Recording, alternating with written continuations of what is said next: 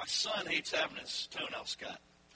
Now, when I say hates having his toenails cut, I'm not talking about he squirms or he's ticklish. I'm talking about wrestling a gator. I'm talking about throwing a towel over his head.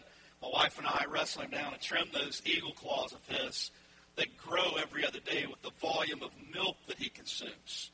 And rather, it's always an ordeal. I mean, Max would gladly challenge the Guinness World Record for longest fingernails anytime. He would love to do that. He hates having his nails cut. So the other day, he's in the T V transfer before school, and I said, hey, bro, come over here and let me put your socks on you. And I know what you're thinking. He's big enough, and he is big enough, but he doesn't remember that. He's watching SpongeBob. So he comes and sits beside me, and out the corner of his eye, he sees that I have fingernail clippers. And he starts screaming at the top of his lungs, you tricked me, you tricked me, Daddy, you tricked. I mean, it was awful. It was like somebody was, you know, like catching an animal or something. It was really bad. So uh, I know that a lot of times when you come to church, it feels like that, especially if you're visiting here today. And you've, you've got you've got the M O. Maybe somebody invited you, and, and you're here for the first time, maybe in a long time of seeking Christ, or maybe you've never considered Jesus Christ until until your friend invited you out. And inevitably, there's certain things that you're going to be afraid that you're going to hear about, or that you've heard of these taboo things like hell and all of these weird things that, that maybe just, just seem really strange to you. But I want to encourage you, because this month, and it's not this month only, but this month what we have done with this series called Mutate is take things that God uses to build your faith. I'm talking about basics. I think you could add to this list. I don't think from experience of over a couple decades and watching lives and all that, I don't think you, you could you could subtract for it from it. So today, I don't want you, when we look at what we're going to look at, I don't want you to feel like my son, like that we reeled you in with one thing, you're going to get blessed, you're going to feel good, because you are. I hope that today sets you free on one of the things that God uses to mutate, to transform, to change your life. And you're going to see this, I hope. God's greatest desire is that you come up to this point of initiation, that you do enough investigation, you consider Jesus Christ, you listen to messages, you read books, you read the Bible, you do all of these things, and you come to this conclusion that Jesus Christ really is whom he says he is, and that you invite him into your life, that he died and rose again for you, and that you make a decision to follow him, that you you you, you bow your heart to him and invite him into your life. That is what it's all about. We're going to see that in just a moment. But from that moment, God wants to do something radical, and he wants to build your trust. He doesn't want to build trust in you. He wants to build your trust in him. We get it backwards. So we do all these things. Are you pleased with me? Get real frustrated. God doesn't answer. Things go bad. Circumstances change. Do you love me? You know, it's like, no, no, no. God's not trying to build trustworthiness in you or me. He's trying to build faith in us, trust in him. God wants us to trust him, and he knows if we trust him, that inevitably we become trustworthy. I want to dive right into this, and I want you to see this with me in Matthew. So check this out with me in Matthew twenty-two. This is one of those bare-bone things God used to build the faith. I want you to check this out with me. Matthew twenty-two, verse fifteen. Then the Pharisees went and plotted how they might entangle him in his talk. This is Jesus. These are religious people. Let's see how we can mess Jesus up. What is something we could throw? What, what is a grenade socially, politically? Let, let's just think of something, and let's lob this into the crowd. They got their subject matter. We read on. Just know that they're trying to set Jesus up. It, it's it's going to be one of those moments, because these are people that want to be known for being known. You know, they want to be known for God. They want you to know they're religious. They want you to know what they believe. They want you to know all of that. They're those, those type of people. Instead of trusting God and knowing God, they wanted to be known of God. They wanted to be, hey, look at me, I'm connected to God. It, it brought clout for their lives. God was looking to expose these religious people. Now, they weren't the only ones of God. These were religious leaders. These weren't just like people that go to church and hang out. These were these were the, the guys. They were the seminarians or whatever, theologians you want to, whatever you want to call them, they were the cats. And, and they were trying to trip Jesus up. They were all about image and what they knew rather than exposing, God exposing their heart and them taking responsibility for their lives. So just know kind of what's going on there. Look at verse sixteen with me. And they sent him, they sent to him their disciples with Herodians, saying, Teacher, we know that you are true. Jesus said, I'm the way, the truth, and the life. He said, I'm God. He said, you know, there's all these religious systems, but none of those add up. I am God. I mean, that is a huge statement. And so they had heard him, and they weren't disagreeing with that. Look at this. Teacher, we know that you are true, and you teach the way of God in truth. Not only are you true, but you teach us truth in a way that is true. I mean, they're just really setting him up. Nor do you care about any person or anyone. What that means is you don't care about what people think. For you do not regard the person of men. You don't care what people think about you. You don't care if it upsets people what you teach. You teach truth. And, and here was the, and this was what Jesus was all about. You got to know this. This is what he was all about. He had already revealed it. We saw this verse uh, in this series a few chapters ago, so it's like known. He said, for the Son of Man has come to seek and to save that which was lost.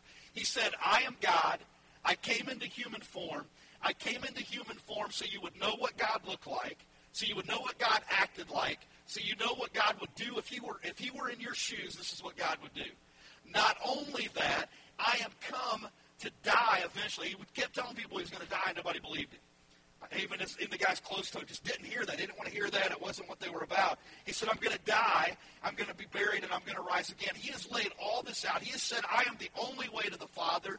I am the only way to heaven.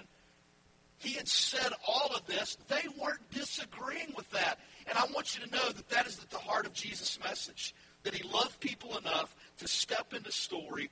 And if you will let him, he will step into your life when you believe and ask him into your life. He'll do that for you. He'll do, he's, he's done it for many of us. He'll do it for you also. But just know that, that that is what it was all about. They weren't refuting that. You know, he he, he, he was saying to them and to us, if you're seeking, I'm the one. They didn't argue with that at all. But they wanted to trip people up.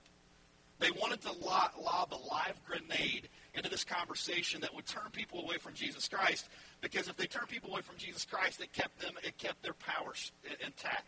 It, they let them do what they wanted religiously. It let them. It, don't don't overlook the Herodians part. They these were guys that wanted to act like like like they wanted to be Jewish, but they wanted to act like the Greeks. They wanted to be. Uh, uh, they wanted people to think they were religious because that's what they thought mattered. All that you can show, all that you can say, all that you can appear, and people can sing your praises, but they didn't have God in their lives. They weren't connected to God personally. They wanted to live like the Greeks. They, they wanted to, to decimate things. They wanted to live however they wanted to live, but they wanted to put this veneer over them so that says, I'm religious. It's the very thing that aggravates you and I. It aggravated Jesus. But here's what they say to him in verse seventeen. You ready for this? They're going to they're going to lay it on him. Tell us, therefore, what do you think? Is it lawful to pay taxes to Caesar or not? I mean, here it, here we go. It's about the cash. You thought it was just T V preachers, man. You thought it was just people, you know, on uh, H G N or, or Fox or whatever, creating these arguments that preachers always want money.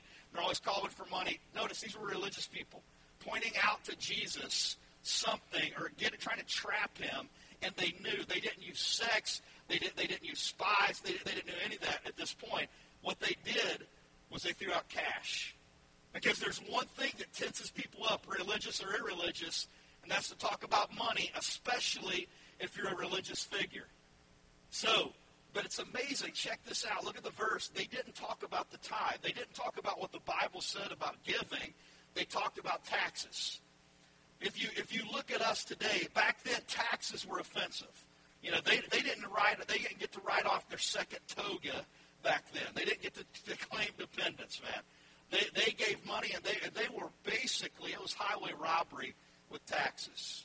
So when you wanted to talk about money and you wanted to offend people, if you're going to offend people spiritually about money, then you talk about taxes. Well, how is it today? It's just the opposite.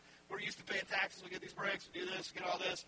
But if if, if you talk about God and cash, then you get offended. These people were just the opposite of us. They they didn't get offended talking about God and money. They had grown up hearing it. They had grown up hearing about the tithe. They had heard all this stuff that God wants you to give.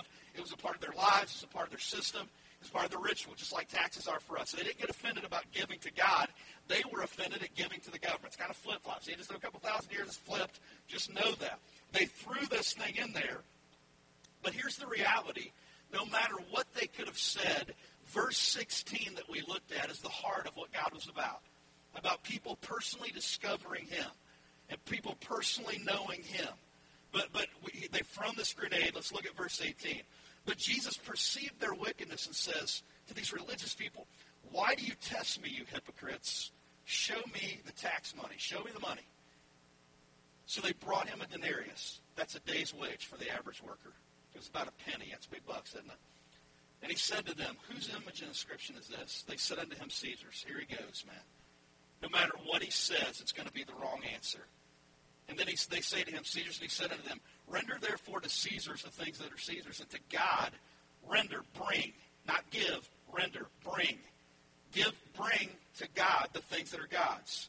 When they heard these words, they marveled and left him and went their way.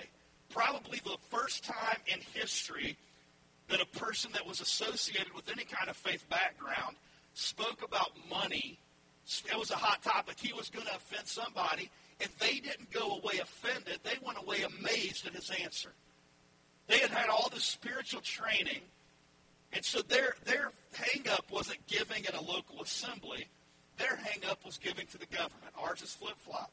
But nobody left mad. It's amazing. Probably the first time ever that a preacher, a pastor, a shepherd, a speaker, a bishop, whatever the case, spoke on money, and there wasn't people all jacked up.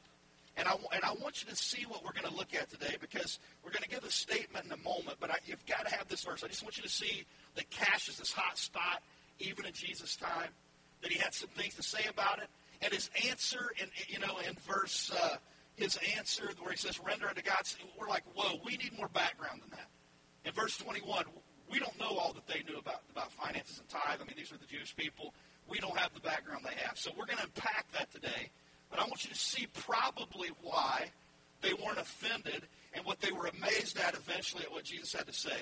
Look, we got to begin here in this, this awkward verse, but look at this with me. Malachi three ten, great verse. Bring all the tithes. What's a tithe, Jamie? A tenth. You know, not two-fifths. You know, not two-fifths equal a tenth. Like, okay, that was just a joke. But anyways, bring all the tithes into the storehouse, that there may be meat in my house. Tithe is a tenth of your income. The, the, the house, local storehouse, is now the local church. And try me now in this, says the Lord of hosts, if I will not open for you the windows of heaven and pour you out such a blessing that there will not be room enough to receive it. Now, if you, you say, Jay, is it just Old Testament? Those of you that are like, oh, man, you're wrestling with Second Corinthians nine, six through eight. No, no, you're wrestling. And how do you compare that with Proverbs three, nine, and ten? Just remember Matthew twenty-three, twenty-three. If you're like, no, that's Old Testament, man, Jesus did away with that. Jesus did not do away with the tithe. I want you to know that in Matthew twenty-three, twenty-three. So just if you're a Christ follower, just jot it down, Matthew twenty-three, twenty-three. Now let's go back. I want to give you this statement. And I want to, I want you to see how God was trying to teach them about finances. Look at this statement with me. God grows my faith through my finances. God grows my faith through my finances. If you listen to some speakers on T V, maybe in churches, on the radio, it, it's God grows your finances through faith. That's what turns you off. That's a turn off to me big time. I was listening to this cat. I could listen to him for about thirty seconds. He has a huge ministry, big ministry. He's a very gifted speaker. But everything is about how finances build your, uh, or I'm sorry, how, you know, God grows your finances through your faith. That God wants to manipulate your faith to grow your bank account. Some of you have heard this term, health and wealth, prosperity gospel. That's what it's all about. That is not true. What is true is this: God grows my faith through my finances. God's not interested in you giving more to the church so your bank account can grow. That's not what God's interested in. God's interested in growing your faith, and one of the things that he uses, this is a key component, is your finances. We look at this month at pivotal relationships, uh, I'm sorry, strategic relationships, pivotal circumstances, practical teaching. God uses all of that. God uses, God uses all of those things in your life. Listen to the podcast, but I want you to know there's something we skirt around, and I love the fact that Jesus did not. It's this piece of our faith and finances. I want you to go to, with me. We've, I've asked you to do this this whole series. I want you to go. We fly at about thirty thousand feet. I want you to go above what, what a, a safe oxygen level for us is emotionally and spiritually. And just for a moment, let's put on let's put on a suit and let's let's get let's get the pressure equalized, and let's go to about seventy thousand feet. Let's look down from God's perspective and let's see what he sees. And I want you, I want you to do this. I've asked you the whole series, do this with practical teaching. Do this with strategic relationships. Do this with your circumstances. And I want to ask you to do, to do that with me today. Of all the tools that are difficult for God to build with, this has to be one of the most difficult for him. How does God use finances to build my faith in him after I trust Jesus Christ? First of all, you got to begin with this, with this thought. God's view of himself and finances. God has this view of money, of cash, of stuff, and himself. And here's what it is. I own it all, Jesus says. Uh, God says in Psalms that he owns the cattle on a thousand hills. That's a really goofy statement for us today. But back two or three, four thousand years ago, that meant that he owned it. His wealth was immeasurable. It was innumerable. God says, I own it all, so honor me from Jump Street with your money. From the moment that you trust Christ, begin to honor me with every area of your life. Begin to honor me with, with your finances, with everything. Here's God's view. You're not earning his favor. You are acknowledging his goodness.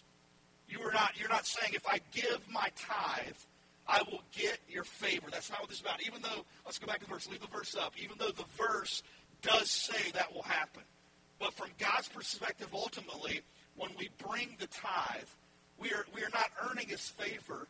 We are acknowledging his goodness. We are we are acknowledging his greatness. We are saying, you are good to me. You own it all. You have blessed me, and I can trust you.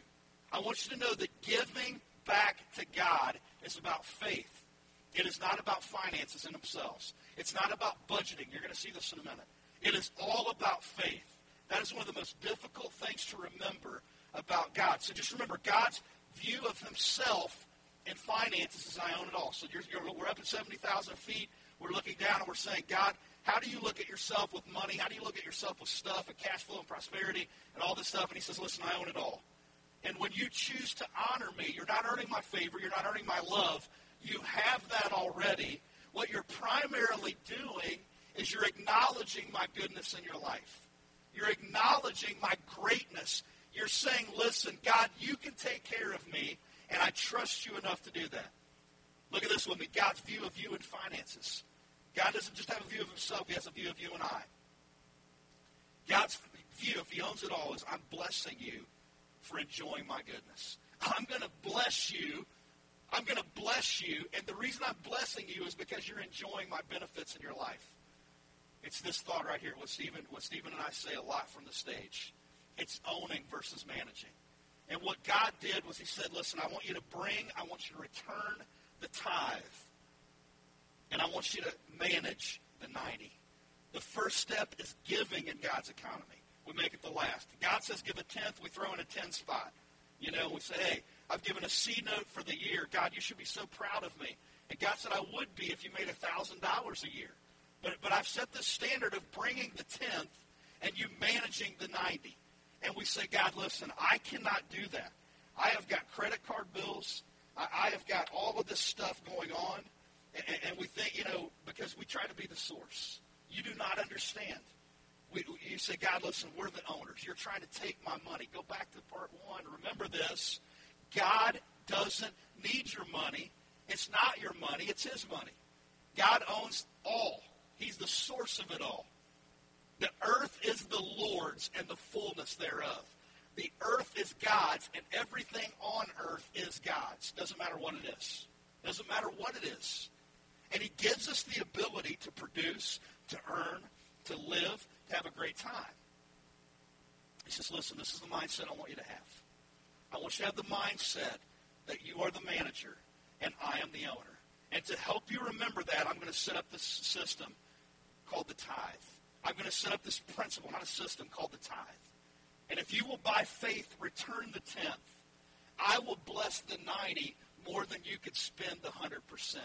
I will turn the ninety into more than you could make the one hundred percent. And, I, and I, here's what I've watched after wrestling with this personally, after watching this in so many people's lives, here's what I've come to realize. Every message series that we talk about with the team, it's always about, like when we come to this subject, we got to be real. You know, we got to guise things. We got to trick people. We got, here's the magic cat. It's like, Max, you tricked me. I didn't know that was coming. And I've just kind of moved from that. Now, I want you to know we're going to do creative things. But from my heart and from our church, especially if you're new, everything we do creative has nothing to do with gimmick, with gimmicks and imagery for me. It has everything to do with creating a teaching moment where God can intersect your life. We're going to do some fun things in October. We're going to do some crazy stuff. We're going to have a great time. We're going to push the envelope on creativity for the size of our church and our bank account and whatever we can do to effectively create the gospel. But for LifePoint Church, it has nothing to do with gimmicks and tricks. And so the team's always, and they mean well because most of them are very business-minded. And I and I know where they're coming from, but we should tell them where the, you know, we should let them know where the offering goes. And they and everybody that, that tithes can know that. But here's what I've come to find out. It has nothing to do with where the offering goes. It has nothing to do with budgets, seeing it in your bulletin. It has nothing to do with buy-in, like, well, I like Jamie's message this week, I'm going to tithe. I like the music, the kids are getting taken care of. It has nothing to do with that. It has nothing to do with starting at one point. Like, okay, I'm going to start, and this is a, this is the one I've wrestled with with our team. Okay, Jay, let, let's just teach them to give. Listen, we've got Dave Ramsey's book. We've got all this crap stuff. Let's start at five bucks.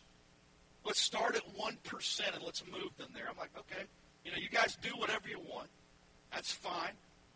But but here's the bottom line. Until you get to the tenth, all of that stuff, it may be a step of faith, but it's not what God said. And so the big picture is this.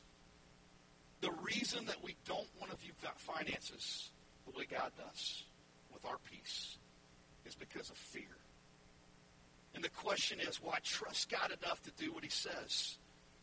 It's, it's, it's tough to let go of ownership. We do this in every area of life. If you look at most of the stuff in the New Testament, it was to get people to quit owning things. Think about every area of your life that you've struggled with. It was an ownership issue. And think back to when you were single and weren't married and you could amen the messages on, you know, you, you should only have sex with your spouse and, you know, not before, not someone else after. You're like, amen. But think back to when you were single. That was a tough piece for many of us. So we understand this owning and management. God, I'll give you my this part and this part, but I can't give you my sexuality. God, I can't give you my identity. I find my identity in my sexuality and my job. I just can't. I'll give you everything else, and that's the very thing that God is, that God regrettably lets us destroy ourselves with. God, I give you everything but my addiction. I give you everything but my hustle. I give you everything but my relationship. I give you everything but my communication to my spouse. I give you everything but my temper and the way I treat people around me. We do it with all kinds of areas. But the one that we feel justified in blowing up in is the one that Jesus was not afraid to talk about in the sense that he knew who was in the audience. He knew there were people there that were unbelievers. He knew there were people there that were, everybody was a new believer. There were not like some fifty-year-old Christians in the audience. He hadn't even started the church yet. They were brand new converts.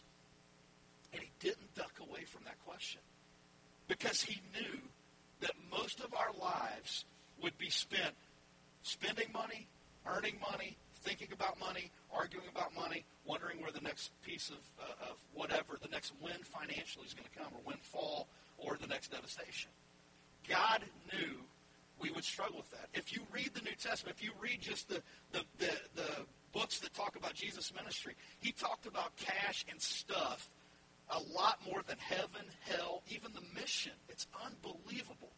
But God knew the grip that this would have on our lives. And I wish, as a pastor, I would be the greatest pastor ever. I would write books, and I would rarely be here, and he would have to speak all the time because I'd be the greatest leader on the planet.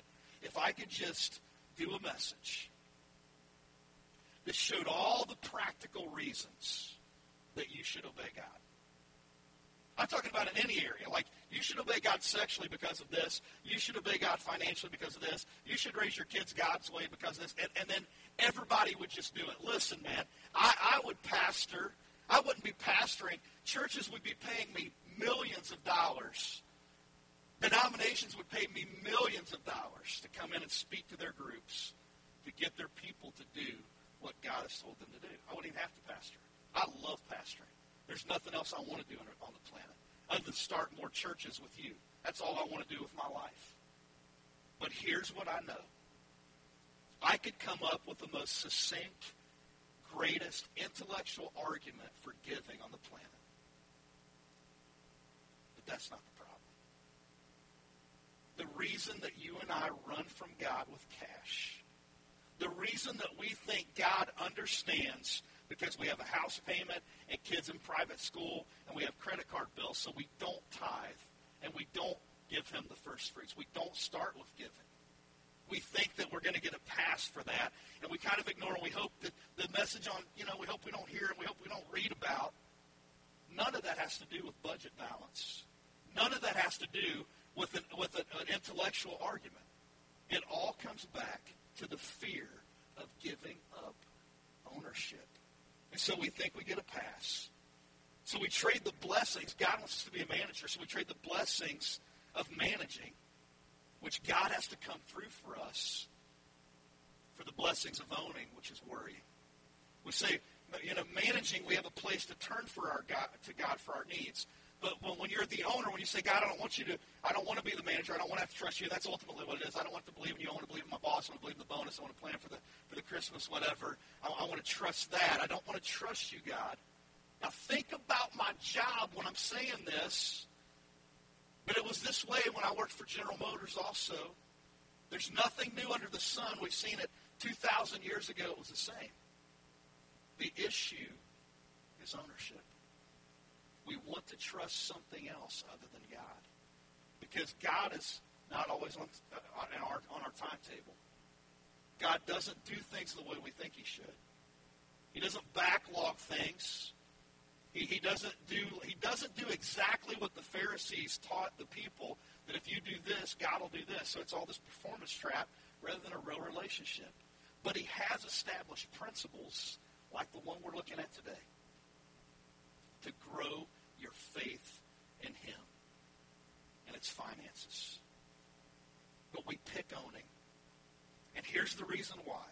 Let me say it again. It is not because of the eloquent speaking from the stage, which it could definitely improve, no doubt. It's not because you haven't heard it on the radio. It's not because it's been misconstrued, although it has in many in many fashions. It's because we fear trusting God.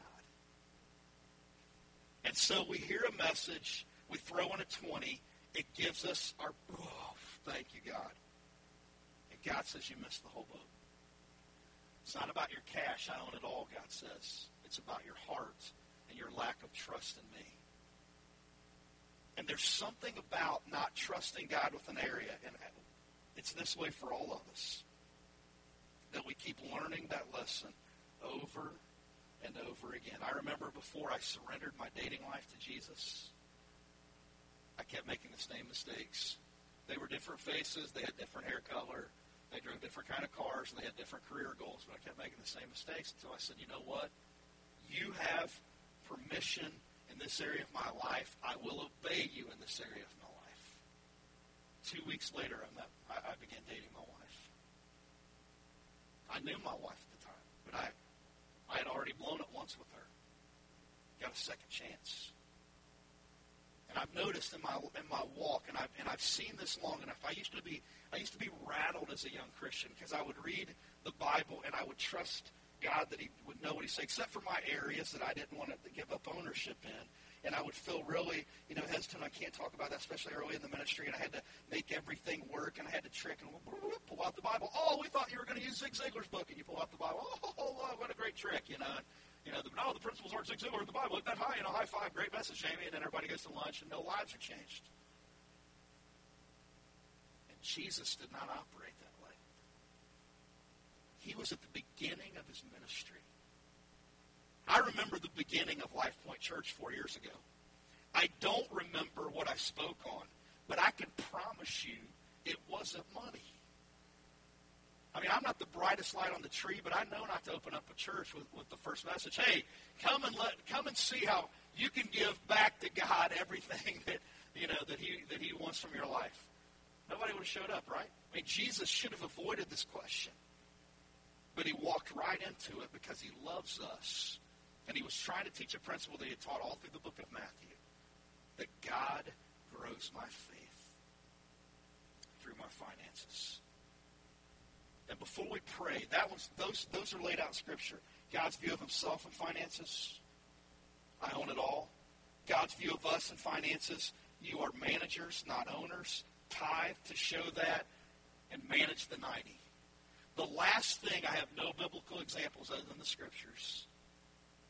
And I want, I want to let the Holy Spirit just speak to you about this piece, because he's been speaking to me about this piece in my life. Leveraging the ninety. God's view beyond you and finances. Beyond me. Beyond the tithe. God's already spoken about that. But leveraging his God's goodness to make a difference with the ninety.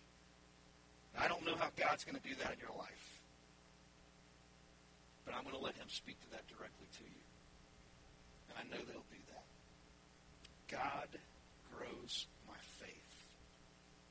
He grows it through relationships. He grows it through practical teaching. He grows, he grows it through pivotal circumstances. And he's always trying to do is get you to trust him more. And there was one area, it's the biggest shark to jump for all of us. It's God uses finances to build my faith. Not my faith to build my finances. That's what offends you on the T V preachers. I think that's why when Jesus spoke about money, and they already knew, they knew about the tithe. They didn't, he didn't have to go into all that like we did today, because they already knew that. But I think that's why they walked away, because the Pharisees always made it about earning and performing to get God's favor. And Jesus said, no, wait, listen, even with your cash, it's about acknowledging his favor. It's about acknowledging his love. It's about acknowledging his word in your life by obedience. Not to earn it. Look, I'm obeying. Do you love me more? He loves you the same. Hey, I'm doing this. I'm giving this. Do you love me more? I love you the same. I loved you when you weren't giving. But he uses that step of faith to build your life in whatever area it is, so you will trust God